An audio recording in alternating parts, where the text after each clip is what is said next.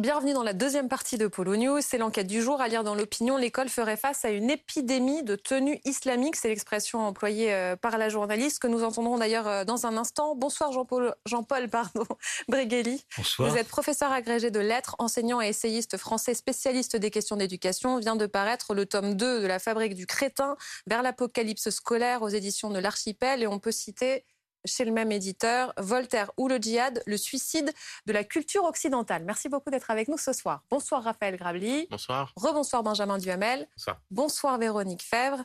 Il y a donc cette enquête euh, parue aujourd'hui dans l'opinion. De plus en plus d'élèves, garçons ou filles, revendiqueraient le port de tenues islamiques au lycée. Selon les infos de l'opinion, les renseignements territoriaux ont d'ailleurs alerté le ministère de l'Intérieur. On écoute la journaliste qui a fait cette enquête un phénomène quand même nouveau. On n'est pas dans le voile qu'on a pu euh, connaître ces dernières années. C'est effectivement, comme vous le décrivez, des, vraiment des tenues islamiques qu'on a plutôt l'habitude de voir dans les pays du Golfe. Hein. C'est des, grandes, grandes robes, appelons ça abaya, euh, camis pour les, pour les hommes. Et euh, c'est nouveau, c'est aussi nouveau par le nombre, parce que il y a quand même un certain nombre de, régions en France où ça s'est produit ces derniers mois. On sait qu'il y a une volonté, c'est ça aussi qu'il ne faut pas être naïf à un moment, on sait qu'il y a une volonté de tester la laïcité, l'école républicaine. Véronique Fèvre, vous avez les mêmes informations qui vous remontent? Oui, euh, ce qu'on constate. Alors, pour le voile, je suis pas tout à fait d'accord. Ce qu'on constate, c'est depuis la septembre, euh, de la, rentrée de septembre, on a vu euh, le nombre de remontées concernant le voile, le port du voile dans les établissements se multiplier. ça concerne tout le territoire. Ça peut être des grandes agglomérations, mais aussi des petites villes. on a des remontées sur le port du voile par des jeunes filles dans l'enceinte euh, scolaire, avec un jeu du chat et de la souris euh, euh, avec les, les surveillances. C'est les chefs d'établissement qui le racontent, c'est aussi les référents laïcité qui, qui le remontent. des chefs d'établissement qui découvrent qu'il y a des jeunes filles qui, qui remettent leur voile en classe avec le professeur qui ne l'a pas vu. Des, signalements comme ça qui se multiplient. Et puis, ces deux derniers mois, on a une augmentation d'un phénomène de, de jeunes filles qui se concentrent euh, qui donnent, annoncent leur intention sur les réseaux sociaux parfois avant, et qui euh, arrivent avec des tenues euh, longues, de type islamique, de type abaya, devant les établissements scolaires. Et ce, qu'on, ce que les spécialistes et les gens qui, qui, surveillent ces, ces, ces éléments me disent, c'est qu'il y a vraiment une intensification euh, vraiment depuis deux, trois mois. On a vu à Grenoble que ça s'est passé. On a vu aussi euh, début mai euh, dans la banlieue de Bordeaux des jeunes filles qui sont présentées. Et donc ça oblige bien les, établissements à faire des mises au point sur ces tenues pour expliquer que non, on ne peut pas venir avec ces tenues, car même si elles avancent que ce sont des tenues culturelles, en réalité le fait qu'elles refusent de les retirer eh bien, fait qu'en en fait, elles sont considérées comme religieuses. Ça, les textes sont clairs. Il y a une réaction de certains établissements. Vous parlez de Grenoble. Deux jeunes filles euh, rappelées à l'ordre mi-mai. La direction du lycée a envoyé un mail aux parents d'élèves pour euh, rappeler euh, quelles sont mm. les tenues à porter et que celles-ci sont interdites dans le lycée. Le lendemain, il y en avait de plus en plus à l'entrée de l'établissement. Natacha, on comprend qu'il s'agit en fait de tester les limites de la laïcité. C'est à chaque fois le même processus. 1989, l'affaire du voile à Creil, c'était déjà une offensive concertée. On l'a su après avec des avocats qui soutenaient les jeunes filles. En 2011, à Saint-Ouen, cette jeune fille qui, qui arrive au collège avec une très longue jupe noire, etc pareil, c'était la même chose. On s'est aperçu après qu'il y avait derrière des collectifs, qu'il y avait euh, le collectif Cheikh Yassine, qu'il y avait, qui a été depuis euh, dissous, qu'il y avait derrière un activiste comme Abdelhakim Sefrioui, qui est celui qui était derrière les accusations contre Samuel Paty. Donc on voit que tout ça, c'est une nébuleuse. Ça, c'est le premier point. Et qu'en fait, ces jeunes filles ne sont que très rarement tout simplement à se lever le matin en se disant j'ai une crise de vocation ou j'ai envie d'exprimer ma culture. Ça ne se joue pas comme ça. Il y a ensuite un effet d'entraînement et d'entraînement par les réseaux sociaux, le quart d'heure de célébrité, etc. Et tout ça se conjugue avec, il faut bien ajouter, une incompréhension totale de la laïcité de la part des enfants, des jeunes, des lycéens, de la part des professeurs aussi parfois. Et c'est bien le problème, c'est qu'un nombre de professeurs, un nombre croissant de professeurs trouvent que tout ça finalement est un peu de la vieillerie, ils n'ont absolument pas conscience qu'ils sont des fonctionnaires de la République, c'est-à-dire qu'ils incarnent l'institution et qu'ils doivent donc tenir face à ce qui remet en cause le fondement de l'école, c'est-à-dire le fait qu'un enfant vient là pour s'émanciper et non pas pour affirmer ce qu'il croit être son identité, mais pour se libérer des déterminismes. Et tant qu'on n'expliquera pas les choses de cette manière-là partout, c'est-à-dire dans les écoles, dans les médias, euh, dans le discours public, eh bien on se retrouvera avec des tests et petit à petit, on, reculera et on perdra du terrain. Oui, à quel point est-il urgent de répondre, euh, Jean-Paul Brigelli? On écoutera euh, Emmanuel Macron qui s'exprimait sur le sujet tout à l'heure. Alors, vous savez, vous, j'imagine que vous savez jouer au Go? Vous mettez des pions et vous conquérez des territoires petit à petit.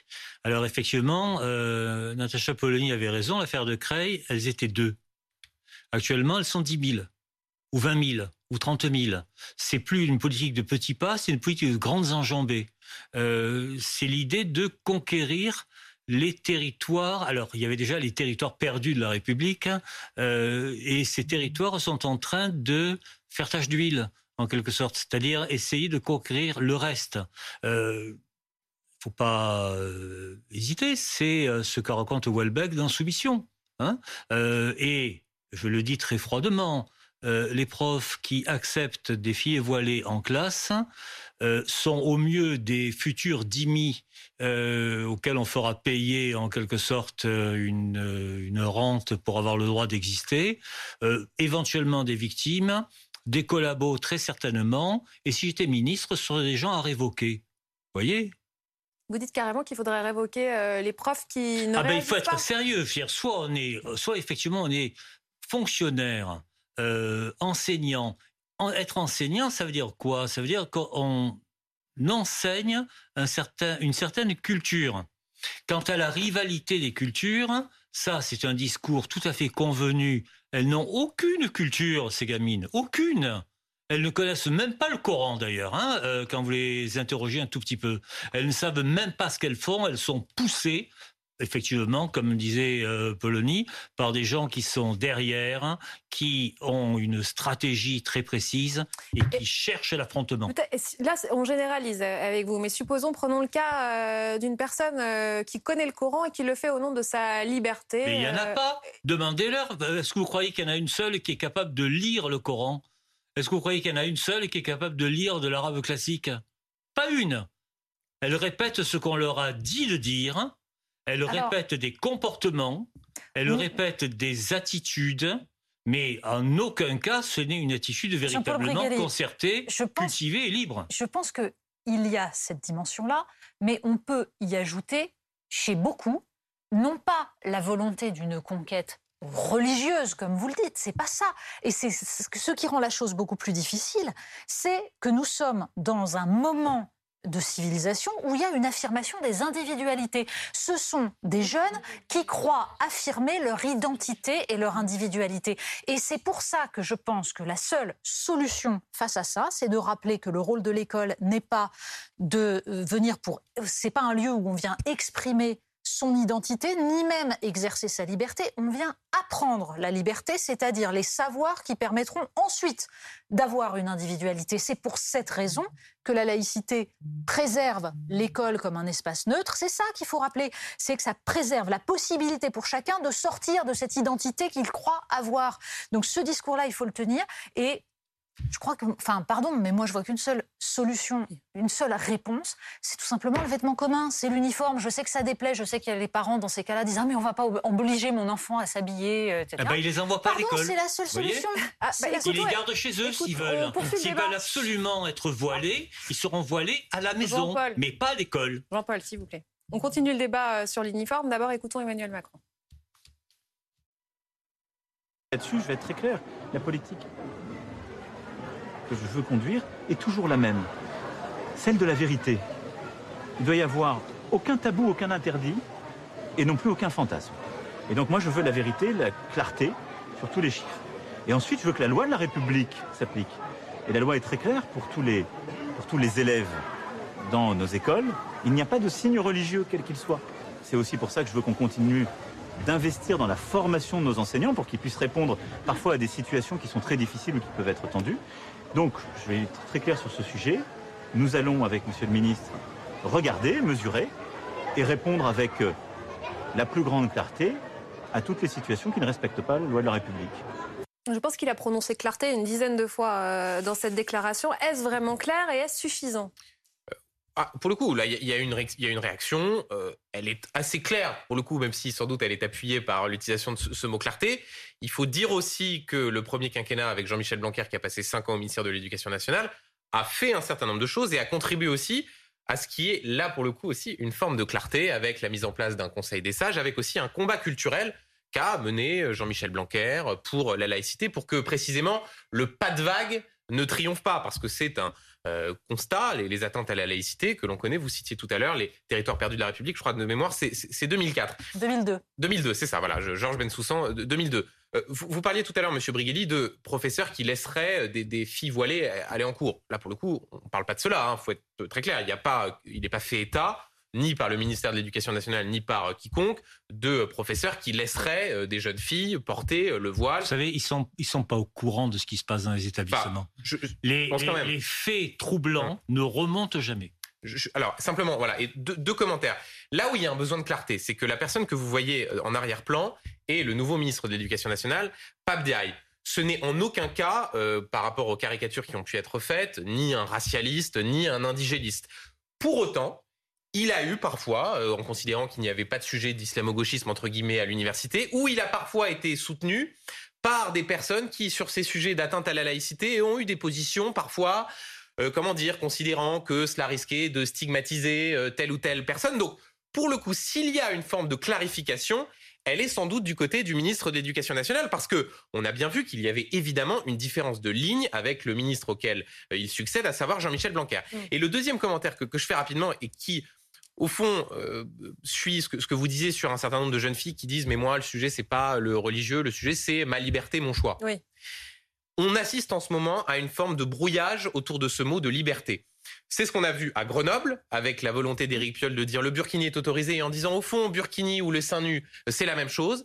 C'est d'une certaine façon aussi ce que l'on voit quand on voit cette ancienne rappeuse Diams dont on glorifie le fait qu'elle a fait le choix euh, d'une forme d'islam radical en étant voilée euh, euh, de la tête aux pieds. Il y a une forme de, brouillage de cette notion de liberté et d'individualisme et de liberté de choix qui peut aboutir à ce qu'effectivement des jeunes femmes disent mais c'est pas un sujet de laïcité, c'est pas un sujet de religieux, c'est simplement un sujet de je fais ce que je veux et donc il faut clarifier là aussi le fait que non, les seins nus et porter un voile, c'est pas la même chose. Non, quand on arrive à l'école, on ne s'habille pas comme on veut. Voilà sans doute aussi le, débat qu'il faut recadrer précisément par rapport à, ce sujet d'atteinte à la laïcité. Sans compter le débat sur le crop top qu'on a euh, tous les ans à peu près à cette période de l'année. Euh, vous voyez quoi, Raphaël Grabi, sur les réseaux sociaux? Puisqu'on parle de tester les limites de la laïcité, est-ce que ça se voit aussi sur les réseaux Alors, sociaux? Ça se voit. Après, c'est bien aussi de remettre en contexte. Et en la matière, les réseaux sociaux, c'est un bon indicateur, puisqu'on parle quand même essentiellement de lycéennes. Donc, quand on regarde Twitter ou des réseaux sociaux comme TikTok, on n'est pas trop loin de ce qui peut se passer. Alors, j'ai regardé en fait tout simplement les messages qui parlaient d'abaya, hein, c'est cette fameuse tenue, euh, et de depuis le début de l'année sur Twitter. Il y en a eu une centaine. Donc le phénomène n'est pas négligeable, c'est pas massif. On n'est pas envahi de messages comme ça sur les réseaux sociaux. Sur Twitter, il y a des vidéos euh, qui sont de la même nature, qui prônent en fait le port de cette abaya, euh, y compris d'ailleurs de jeunes femmes qui ne sont pas du tout musulmanes ou qui ne sont pas du tout, qui sont d'ailleurs en crop top et qui disent au nom de la liberté de ma copine, je veux qu'elle puisse le porter. On parle de vidéos qu'ils ont vues environ 80 000 fois, 100 000 fois. Donc, c'est pas massif, mais c'est pas anecdotique. Et effectivement, ce qui revient tout le temps, mais vraiment tout le temps sur les réseaux sociaux, c'est pas du tout une volonté d'affirmer sa religion, sa foi, ni de mettre à mal la République. C'est cette notion de liberté et avec toujours un message qui revient. J'ai été refusé au lycée je ne comprends pas pourquoi. Et là, par exemple, on le voit. Alors ça, c'est le message sur Twitter qui a été le plus relayé, c'est le 18 mai. Donc c'est assez récent. Une jeune femme qui explique Je suis choquée, j'ai une épreuve hyper importante, on m'a refusé l'entrée du lycée car on a des robes normales. Et on voit à droite ce qu'elle considère comme une robe normale, c'est-à-dire une robe qui peut être interprétée comme une abaya. Et donc on voit vraiment cette incompréhension là, on la voit directement, directement à l'image. Et alors par contre, il y a un autre tweet de cette même jeune femme qu'elle met par la suite qui est, qui est important, je trouve, c'est qu'elle dit en revanche, je ne donnerai pas le nom de mon lycée parce qu'il y a eu Samuel Paty. Et donc quand même, on voit qu'il y a une prise de ah conscience du danger qu'il y a quand même à vouloir dénoncer. C'est-à-dire qu'elle veut... elle voyait elle-même où ça pouvait mener. En fait, c'est une c'est la marque d'une incompréhension plus qu'une dénonciation dans ce cas-là. Mais je vais vous dire une chose, le problème de cette idée euh, de ce que serait une tenue normale. On a eu le même problème d'ailleurs avec les crop tops et la fameuse phrase de Jean-Michel Blanquer qu'il s'est fait tellement reprocher sur la tenue, républicaine, ce qui était la phrase la plus idiote de la Terre. C'est pas une tenue républicaine, c'est, comme on le dit, une tenue correcte tenue correcte exigée. Correcte, ça veut dire quoi? Mm. Ça veut dire conforme à ce pourquoi on est là. C'est-à-dire qu'on ne s'habille pas de la même manière quand on va euh, travailler dans un garage, quand on va travailler dans un hôpital ou quand on va à l'école. Et en fait, le problème de la notion de norme, c'est que plus personne n'a la même. Donc c'est pour ça qu'il faut sortir de cette question-là. Si la République en est à mesurer la taille des robes, l'ampleur, on est fichu. Donc il faut à un moment donné essayer d'expliquer qu'il y a un uniforme qui permet d'être dans de bonnes conditions pour apprendre, de même qu'il y a un uniforme qui permet d'être dans de bonnes conditions pour soigner ou pour être soigné, etc. Mais ce qu'on peut souligner tout de même, c'est qu'il y a quand même eu un travail de fait euh, important euh, depuis cinq ans avec ces fameux vadémécum qui sont vraiment des guides pratiques pour les chefs d'établissement. Ce qu'on note, c'est qu'on n'a pas vu d'inflation d'abaya dans les établissements. Il y a des offensives. Pour l'instant, ce qu'on peut dire, c'est que ça tient. Oui, là, ça tient. Mais quand vous avez le temple des élites, des futures élites Sciences Po, qui organise un hijab day, où on incite des jeunes filles absolument pas musulmanes à porter le hijab par solidarité pour les autres, parce que c'est tellement cool et que c'est euh, une preuve d'ouverture d'esprit, on sent que les choses peuvent bouger quand même.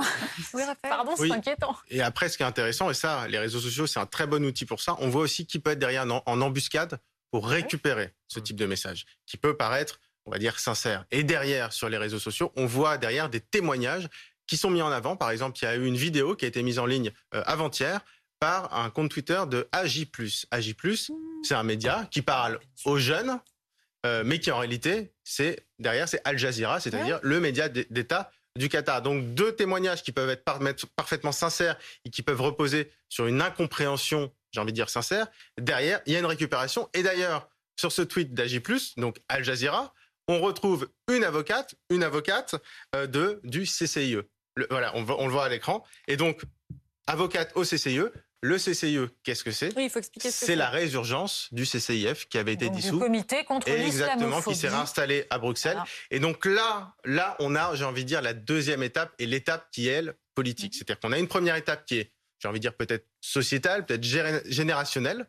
Et ensuite, on a cette deuxième étape qui est politique. Et ça, c'est un tweet qui a été publié avant-hier. Alors, comment répondre euh, Natacha disait euh, l'uniforme. Est-ce que ça nous sortirait vraiment de ce problème? Alors, l'uniforme serait une bonne idée. Euh, elle évoquait également, tout à fait au début, et c'était parfaitement intelligent, la loi Jospin en juillet 89.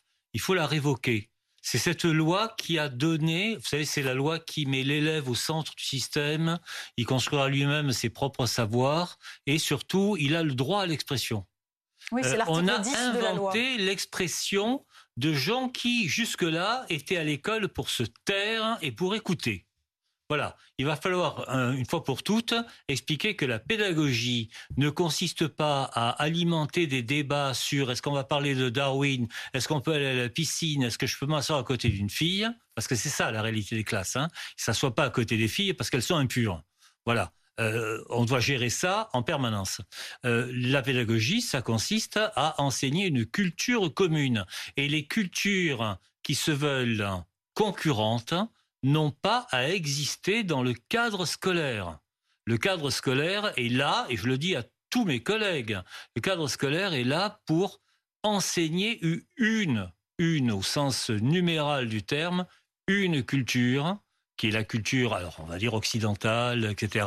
Et les habitudes du Qatar ou l'Arabie saoudite n'ont rien à faire ici. C'est intéressant ce débat parce qu'il nous interroge, oui, en effet, sur l'école, à quoi elle sert et quel espace c'est également? Est-ce que c'est un endroit où on peut euh, s'exprimer, euh, s'affirmer euh, Est-ce qu'il est, est qu'il ne peut pas être aussi intéressant pour les élèves? Oui, ben, de s'habiller différemment, d'afficher d'autres idées dans cet espace-là.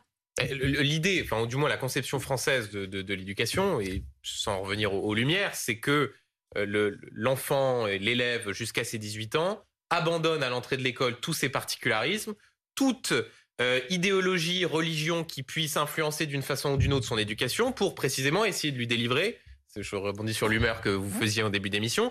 Euh, une, euh, l'apprentissage et de, des savoirs les plus euh, objectifs, les universels et objectifs possibles, pour qu'ensuite ils puissent se, se, créer une propre opinion. Mais, mais je crois vraiment que c'est pour ça que je rebondis sur ce qui était dit par Raphaël. La, la, la quasiment presque la perversion de cette expression, de ce mot de, liberté, de sorte de d'individualisme à l'extrême, où effectivement maintenant euh, comme si quasiment l'élève était une sorte de consommateur, considérant que euh, il va aller euh, pas noter son, son, prof, mais que si jamais le prof n'est pas satisfait du cours qui lui est donné, derrière les parents d'élèves considèrent qu'ils ont une sorte de droit imprescriptible à aller considérer que le cours qui a été donné n'est pas suffisamment bon, qu'ils considèrent qu'ils ont un droit, là encore imprescriptible, de dire que s'ils ont envie de s'habiller de telle ou telle manière, c'est au nom de leur liberté, alors qu'en réalité euh, la notion même de liberté n'a de sens que si elle est limitée par un certain nombre de principes. Parce que, Et puis euh, surtout si on la conçoit comme un processus. Absolument. la liberté, c'est un processus d'émancipation qui nécessite bah, petit à petit de se construire un cerveau qui fonctionne, qui. Oui, mais justement, l'école aide à ça.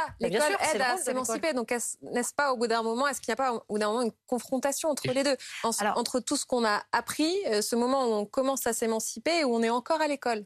Oui, Certes, mais il y a une différence entre la minorité et la majorité. C'est même une différence fondamentale dans la loi. Ça veut bien dire que le législateur a considéré qu'il fallait attendre un certain temps avant d'avoir des individus libres, autonomes, responsables de leurs actes, et que avant cela, ils étaient dans des phases d'apprentissage où les adultes sont responsables d'eux et où la société et donc la République sont responsables d'eux. C'est bien ça le, processus. Et on, sait ce qu'on pense ou pas, le, nouveau ministre de l'Éducation Non, c'est ce qu'on attend. On ben attend qu'il mmh. puisse parler. On sent bien que pour l'instant, il est, il est un peu empêché. Alors on nous dit que euh, c'est à cause de la réserve. Oui, euh, d'autres ministres, ministres euh, comment dire ont donné des interviews.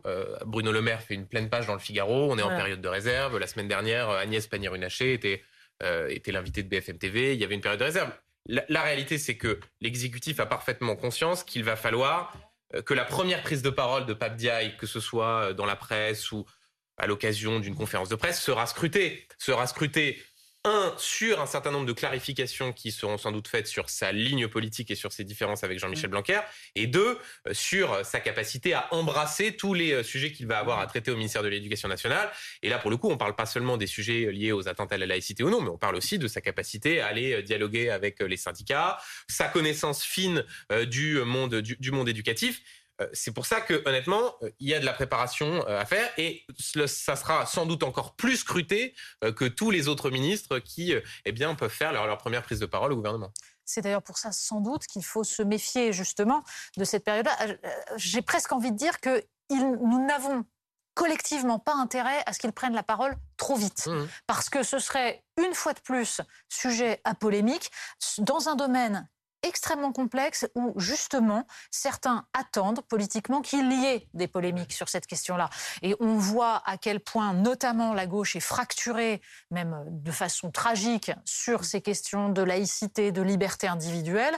Je pense que c'est pas du tout, du tout le moment d'avoir une parole maladroite du ministre. Donc euh, moi, ça ne me dérange pas qu'il ne parle pas tout de suite si c'est pour être sûr que, la, que derrière la vision et les conséquences seront bien maîtrisées. En tout cas, aujourd'hui, il était à Marseille avec Emmanuel Macron. Euh, il s'agissait, euh, Véronique, de parler de l'école du futur qui est mhm. testée à Marseille, que le président... Euh, ça vous fait rigoler?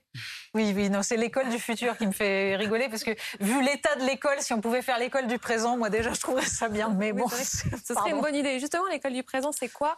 Il annonce le retour des maths en option en classe en première. C'est important comme annonce. Oui, et en même temps, c'est pas tout à fait ce qu'il avait annoncé. C'est-à-dire qu'il avait prévu que le correctif à la réforme du lycée consisterait à euh, ajouter dès la rentrée 1h30 de mathématiques en plus pour tous au tronc commun, euh, donc euh, pour bien pallier un problème qui était que celui que, que dès lors qu'on faisait la spécialité maths, on ne faisait finalement plus vraiment euh, de maths, on pas assez, on avait un enseignement scientifique qui n'était pas suffisant.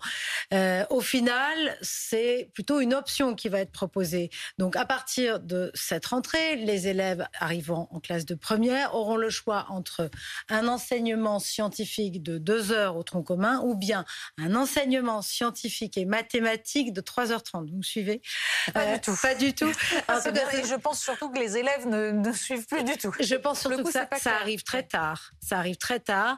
Euh, on n'a pour l'instant pas encore le programme. L'idée, c'est de faire des maths pour tous. En gros, des maths pour ceux qui se destinent pas à être ingénieurs, des maths plutôt pour ceux qui voudraient faire des écoles de commerce. Mais là, le programme n'est pas encore paru. On avait des projets de programme qui sont assez complexes à, à mettre en place. Donc clairement, euh, on va sans doute avoir de très petits groupes à la rentrée qui vont choisir cette option, tout simplement parce que là, on, les conseils de classe sont terminés et qu'on euh, a même des élèves de seconde qui ont souhaité de bonnes vacances à leurs professeurs. Autre déclaration aujourd'hui d'Emmanuel Macron, on écoute. Quand j'ai lancé euh, Marseille en grand, on va y revenir parce que c'est une expérimentation qui est importante et qui montre aussi la suite dans les idées. Nous avons, on n'a jamais dit, euh, on va se mettre à ce que tous les directeurs d'école fassent en quelque sorte, puisqu'on est dans une cité de football, leur propre mercato ça ne marcherait pas. Donc il faut qu'il y ait des règles nationales. Par contre, se dire que on veut rebâtir le projet pédagogique au niveau justement d'un établissement scolaire et donner la possibilité de s'assurer que l'enseignant qui est recruté partage ce projet est très important. Pour vous, quel est le chantier numéro un qui attend euh, Papendiaï? Alors pour le moment, il dit rien. Il attend les législatives. Il ne sait pas s'il sera là d'ailleurs après les législatives, parce qu'il va y avoir des bouleversements divers et variés. Euh, ce qu'il pourrait faire, là, c'est, je suis dans la en projection. Hein, ce serait par exemple pendant trois mois euh, se balader en France dans toutes sortes d'établissements sans prévenir de façon à ce qu'on lui montre pas un collège Potemkin. Vous savez, euh, il est prof d'histoire. Euh, il est agrégé d'histoire, il est docteur en histoire, il s'invite dans les, dans les cours d'histoire. Là, comme ça, bonjour, je suis le ministre, je viens voir un peu ce que vous faites. Et là, il verrait, il verrait véritablement, au lieu d'aller à Marseille dans un, euh, une école euh, sélectionnée avec toutes les caméras, il s'invite n'importe où à Marseille. Je, lui dirai les bonnes adresses. Hein. Il y en a dans le 13e, le 14e que je peux lui recommander euh, véritablement. Et il verrait effectivement comment l'administration méprise les élèves, comment les profs se défilent, comment on ne leur apprend pas la moitié de ce qu'on devrait leur apprendre, euh, surtout s'ils appartiennent à des classes euh, culturellement pauvres. Quand même il ferait ce, constat, est-ce qu'il aurait ensuite les moyens d'agir? Les moyens d'agir, euh, c'est il y a certainement des moyens financiers. Alors on, prédit des augmentations mirifiques de 3% pour tout le monde. bon, ça c'est du pipeau, hein, véritablement. Euh, il faut augmenter les salaires de départ de 50%, et puis voilà, point final. Euh, ça, c'est une première chose. Ça amènera des gens dans le métier.